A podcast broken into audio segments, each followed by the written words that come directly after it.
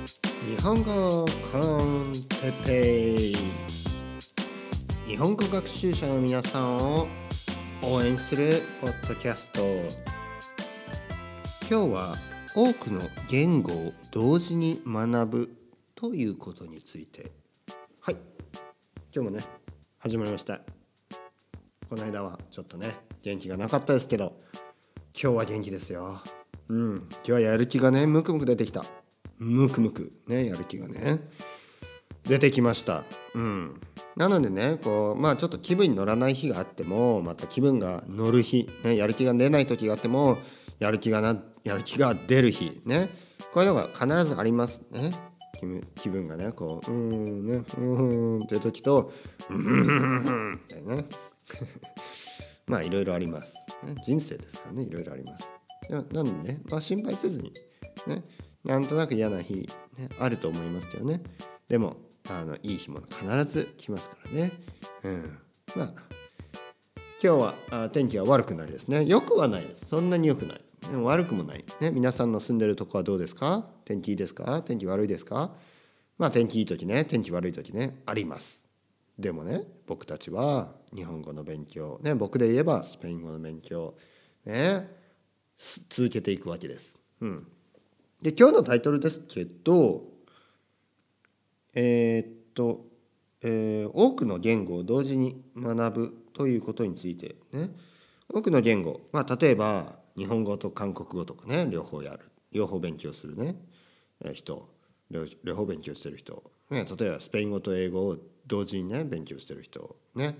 あドイツ語とオランダ語とかね、えー、日本語とロシア語とかそういう人もいるかもしれない。もしかしたら日本語とロシア語とアラビア語と、えー、アフリカンス語とかね。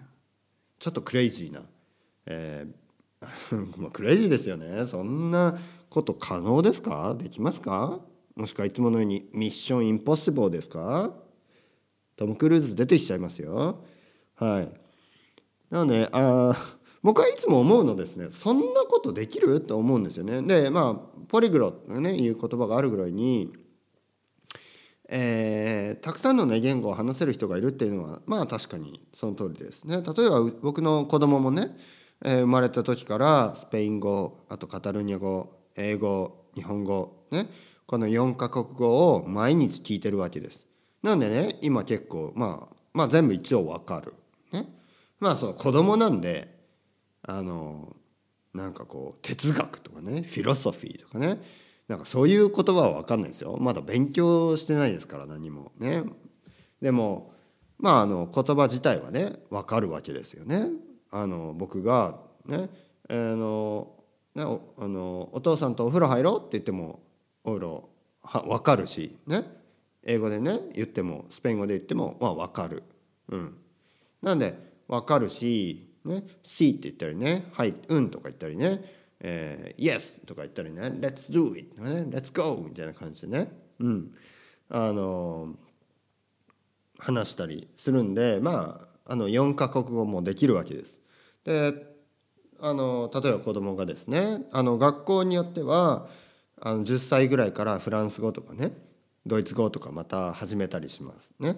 そうすると彼はまたねフランス語とかドイツ語とかまあ、何を選ぶかわからないですけど5カ国語ねでまあスペイン語とカタルニア語とねフランス語とか分かってればあのイタリア語も簡単だしポルトガル語も簡単でしょう。ね、そして日本語が分かってれば韓国語の勉強もねあの日本語を知らない人よりはあ分かりやすいっていう。うん、なんで彼はねあの将来的に僕の子供は将来的にね4カ国語以上、ね、5とか6とか7とかね話せるようになる可能性が高い。うん、だからまあそれはいいんですね。それはもちろん素晴らしいことだしそういう環境とかね生まれ育った環境とかがあ違いますから、うん、僕僕の生まれ育った環境とは違いますからね。僕は日本語だけで育ってるんで、えー、まあ僕の子供みたいな人がまあいずれね何カ国を話せるたくさん話せるこれはあの全然ありえる話です。うん。ただね僕が言ったいのは子供みたいに僕の子供ね生まれてから例えば二十歳ぐらいまでね20年間とかあるわけですよ。まあ大人まで入れたらもう30年とかね。で30年間でまあ例えば5カ国語ね30年まあ20でいいや。20年間で5カ国語ね大学生の時にもう5カ国語を喋れる。でも20年間で5カ国語でしょ？うん。まあ平均して割っても 4, 4年4年間ずつまあ4年間ずつっていうかまあとにかく結構ねあの長い時間をかけるわけです。20年ですよ。子供生まれた時からずっとね日本語と英語とスペイン語とカタルーニャ語を聞いて、ね、そして多分あの10歳ぐらいからフランス語かドイツ語を選んでね勉強を始めた場合二十歳ぐらいでねもうその全部が結構話せるっていう、うん、でも20年ですよ。で僕が言ってるのはそうではなくあの僕みたいな人ね。あの皆さんのほとんどの皆さんみたいな人ね。えー、日本語だけでも結構大変、ね、僕僕に僕僕にとってはスペイン語だけでも大変。でこういう人が、えー、それにもかかわらずねにもかかわらず他の言葉をねあの勉強しようとしている。これはちょっとねうんちょっとやめた方がいいんじゃないのかというまあ一つのうんまあ一つの提案です。だから別に僕の言うことを聞かなくてもいいです。そのまんまね、えー、何カ国語かを一緒に一気に勉強したいんであればいいです。それはそれで。ね。でもうんじゃない方がいいんじゃないのっていうのをまあ一日本語先生という立場日本語の先生という立場そして日本語のネイティブという立場からちょっと話してみたいと思います。えー、僕が使ってるね、あの Skype で Skype レッスンをスペイン語の Skype レッスンをするために使ってる iTalki というサービスとかあと他にもタン Tandem？Tandem？あの、え、アプリですね、え、が言語学習アプリ。そこで、えー、 language ex exchange partner を探したりねできるアプリです。あと HelloTalk とかありますね。 HelloTalk。これはなんかあの文章をねあの日記とかを書くとネイティブの人が、まあ、添削してくれる、ね、あの書き直してくれる、ね、間違いを訂正してくれる、ね、そういう、まあ、ソーシャルネットワーキングサイト、ね、あとアプリですねそれも。アプリケーション。でそういうところであのいろいろな人がいますね。まあ僕は大体日本語ネイティブ、ね、日本語。母国語日本語。え話せる。え日本語と英語、ね、英語ももう話せるっていうふうにしていいですね。あのまあ毎日話してますからね。英語日本語ネイティブじゃないですよね。英語の場合は。でも上級者ということで、え話せる。スペイン語、えー、まあ中級って書いてます。中級中級ぐらいあるでしょ？の？中級。そして、え、勉強したい言語ね。スペイン語っていうふうに書いてます。ね。だからもうそれだけ。うん。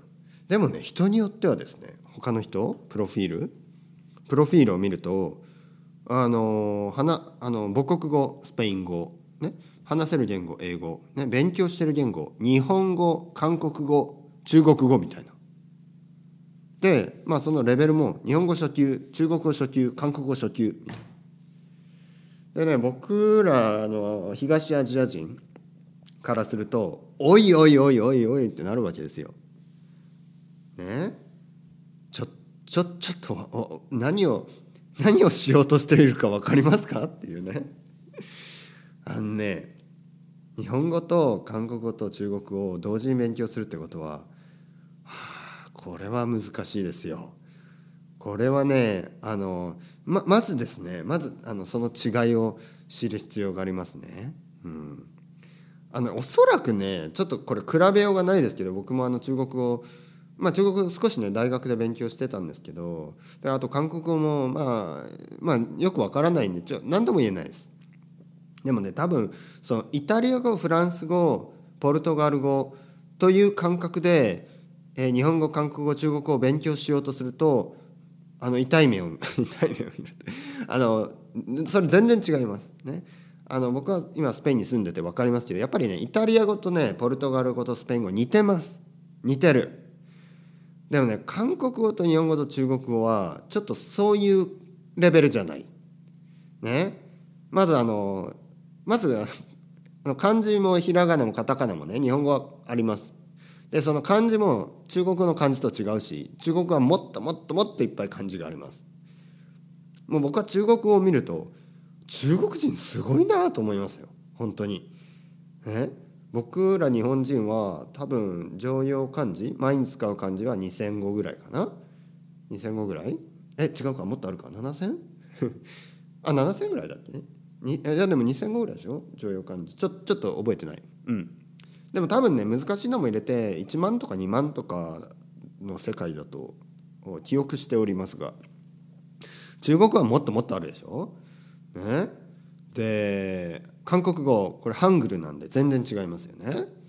まあ、ハングルは覚えるのあの覚えやすいというのはあの韓国人の友達が何度も何度も言ってたんででも僕にとってはうん本当かなっていう ま韓国人だから言ってんじゃないのと思っちゃうわけですよね。あでもまあまあ確かに、まあ、あの覚えやすいっていうのは分かりますけどでもそのねスペイン語とイタリア語とポルトガル語そういう必要がないでしょ？まずアルファベット、ね、で読めるは読める。でちょっと発音も違う。あとね単語もやっぱ似てる。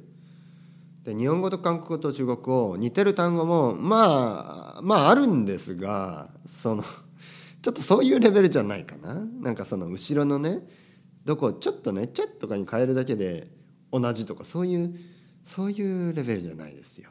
ね、なのであのよく日本語学習者の方に多いのが韓国語も一緒に勉強してるとかちょっとねこう一緒にしたいんですよねあそこあそこのね東アジアを。あのどう思います？例えば僕があスペイン語とイタリア語とポルトガル語を勉強してます。ね、全部初級初級レベルです。どう思います？あすごいと思います？もしくは「おいおいてっぺちょっとまずはねスペイン語だけにした方がいいんじゃないとか思わないですか、うん。まあ、これは自由です、ね、もちろん。彼女が3人いてもいい、ね、彼女が4人いてもいいです。ね、でもねやっぱり一人一人一人ずつねフォーカスした方がいいんじゃないですか？ちょっと例えが悪い。うん、あのやっぱりねまあ例えば3カ国語を勉強すると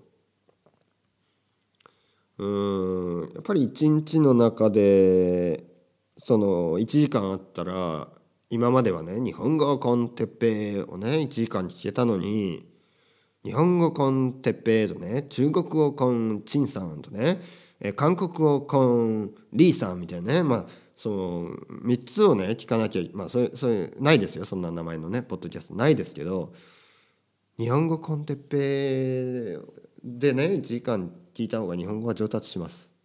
うんなんであんまりねこう欲張って あの一気にねいろんな言葉を勉強しない方がいいんじゃないのかっていうのが僕の僕の気持ち。でもね僕の子供みたいにあのお父さんが日本人、ね、お母さんがスペイン人、ね、あとカタルニア語をしゃべる、ね、そしてそのお父さんとお母さんは、まあ、なぜかですねずっと英語で話してる、うん、でこういう家庭に生まれた子はやっぱりねまあ、自然とある意味自然とあの4カ国語とかね人によってはねスイス人とかだと、まあ、3とか4とかね5とか、まあ、そういう、まあ、境遇そういう環境があるわけです。ね、だからそういう人があのたくさんの言葉を話して話す話話すことができるこれはちょっとねあの僕みたいな人があの欲張ってね34画を一気に勉強を始めるのとはちょっと違うと思うんですね。うん、もちろん世の中には天才もいますから天才もいるんで本当にあの何カ国語かをね一気に勉強できる人もいますそういう人があの YouTube に動画を載せてねあのいろいろな言葉でちょっと「hello」とか言ってみたりね、えー、する動画とかありますねあのまあすごいと思います。うんでもすごいと思うけどまあいつも言うようにこれはあの誰が一番すごいかを競う。そのコンペティションじゃなくね。あのあなたが何を一番ねまずは何をあの何語を話したいかこれが大事だと思うんですね。あプライオリティを決定する、ね、プライオリティ。優先順位ですね。優先順位を決める。例えばあの日本に留学が決まってる人であれば日本語をまず勉強するべきです。ね。えー、日本に仕事日本で就職が決まっている人は日本語をするべきです、ね、韓国に就職が決まっている人ソウルに来年から行くことが決まっている人は韓国語を勉強してください、ね、北京で仕事が決まっている人上海に仕事がある人、ね、来年から香港に行く人こういう人は中国語、ね、香港だと広東語を勉強してください。ね。えー、プライオリティっていうのがやっぱり大事だと思いますね。あの、まあもちろんねこれはね英語っていうのはどこの国に行っても大事なので例えばあのスペインに住んでいる日本人結局ね英語を勉強することになるんです。ね、スペイン語だけじゃなくて。というのはやっぱり英語しか話せない人もスペインにはたくさん住んでるので あなたたちですよイギリス人。ね。アメリカ人。あなたたちがいるので。まああるんですね。よく例えば公園とかで僕とねスペイン人のね、えー、友達とか話してるとまあちょっとアメリカ人のね、えー、お父さんとかとね話すことになったり。そうするとねまあ、アメリカ人のお父さんスペイン語を話せないんで僕とねそのスペイン人の友達は英語に切り替えるんですね。彼のために、まあ、そういうことがよくあるわけです。なのであの英語を話せないとあの イギリス人アメリカ人のねあなたたちのあなたたちと友達になることができないのであの英語も勉強しないといけない、うん、英語はねどこにどこの国に行ってもあの勉強した方がいいですね。香港に行くことになっても英語はできた方がいいし東京でもそうですよ。例えばスペイン人のカルロス君ね。あなたカルロス。ね。僕結構好きですねカルロスって名前ね。あのなんか使いやすい。なんか使いやすい。なんかこう呼びやすい。呼びやすい、ね、カルロス、ね、もしねスペインのねカルロス君。カルロス君があの東京に行くことになったらあの英語はやっといた方がいいです、ね、日本語と英語両方やっといた方がいい。なんで日本語だけでいいかっていうとまあ英語はやっぱり話せた方がいいです。英語話せないとねこう仕事もないだろうしアルバイトもできないし、えー、もちろん日本語もないとダメですよ。日本語もないとダメなんですけど東京にはねあのインターナショナルカンパニーたくさんあるんで英語ができればあの働けてる働ける場所もあります。あと英語の先生とかねそういう仕事もたくさんありますんで、えー、まあもちろんねスペイン人だとスペイン語を教えたいっていう気持ちは分かりますけどやっぱりね英語はねできた方がいい、うん、英語はできた方がいいです。なんで、えー、スペイン語、ええーと、英語と日本語両方した方がいい。これはその通り。でも韓国語はねとりあえず置いといていいです。日本の中で韓国語を使うことはほぼない。ね。あの日本に住んでる韓国人はほとんどねほとんどというかもう全員日本語話せます。ね。なのであの 韓国語はとりあえずやらなくていいと思います。日本に住むんだったらね、えー、でも日本語がまあ落ち着いて日本語があかなりねあレベルが高くなってね上級レベルになってあ韓国語も勉強したいな、ね、というのも韓国人の友達がたくさんできたし、えー、日本語学校に行くとね韓国人の友達たくさんできると思います、ね、中国人韓国人の友達たくさんできると思います。でその影響で、まあ、あの中国語とか韓国語を勉強したい。日本語の後は中国語か韓国語をやりたい。これはすごい分かるので、ね、自然な流れなんでまああの勉強してもいいと思います。でも初めはですね特に初級中級うんそれぐらいのレベルだとやっぱりね一つの言葉に絞った方がいいんじゃないのかという僕からの提案です。うん、やっぱりね彼女とか一人でも大変じゃないですか。奥さんとかね。一人でもすごい世の中にはね3人奥さんがいる人とか4人奥さん。僕には考えられない。ね、僕はもう無理ですねそんな。一人でも大変。あと子供とかね。子供もね5人とかね。5人子供がいる。すごいなと思います。もう僕は一人でも大変。ね僕はもうスペイン語だけで大変なんであのカタルーニャ語ねカタルーニャ語を勉強したいなと思うけどちょっとねスペイン語が上級レベルになるまではちょっとね取って取っておきます。あのバルセロナに住んでる日本人とかでカタルーニャ語とねスペイン語両方あの最初からね始める人たくさんいます、うん、でもね結果はあんまり良くない、うん、やっぱりまずねまずやっぱスペイン語をやった方がいいってあの先生とかもあのカタルニア人もねみんなねまあまずスペイン語やってそしてカタルニア語を勉強するといいですよみたいなそういうことを言うんですね。というのはスペイン語ができればあのスペイン語で教えてくれるカタルーニャ語講座、ね、あのコース学校っていうのはたくさんあるんですしかも無料無料のことが多いですね、えー、無料で、あのスペイン、えーカタルーニャに住むスペイン人とかねスペイン語を話す人たち南米とか中米の人たちのためにあのボランティアでね教えてるカタルーニャ語のコースがたくさんあったりねします。でもねそれは日本語じゃ教えてくれないし英語でも教えてくれないんであのまずスペイン語ができるとねそういうそういう可能性があ広がる。なのでまず韓国語を勉強するにしてもまず日本語からそっちをおすすめします。それでは皆さんまたバイバイバイバイバイバイバイバイバイ。